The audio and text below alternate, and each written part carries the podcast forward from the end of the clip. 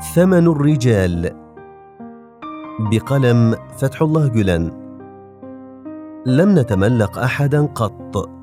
انتظروا منا أن نفعل ذلك. لم نفعل. نحن عبيد لله فقط. العبودية لغير الله شرك. لو منحونا الدنيا بأجمعها لا نفكر في تغيير طريقنا. لأن طريقا كهذا لا يستبدل به طريق آخر. دعوا الالاف يغيرون طريقهم. دعوا البعض يبيع نفسه مقابل فيلا وآخر يبيعها مقابل مجموعة سفن وثالث يبيعها مقابل إغراءات مستقبلية.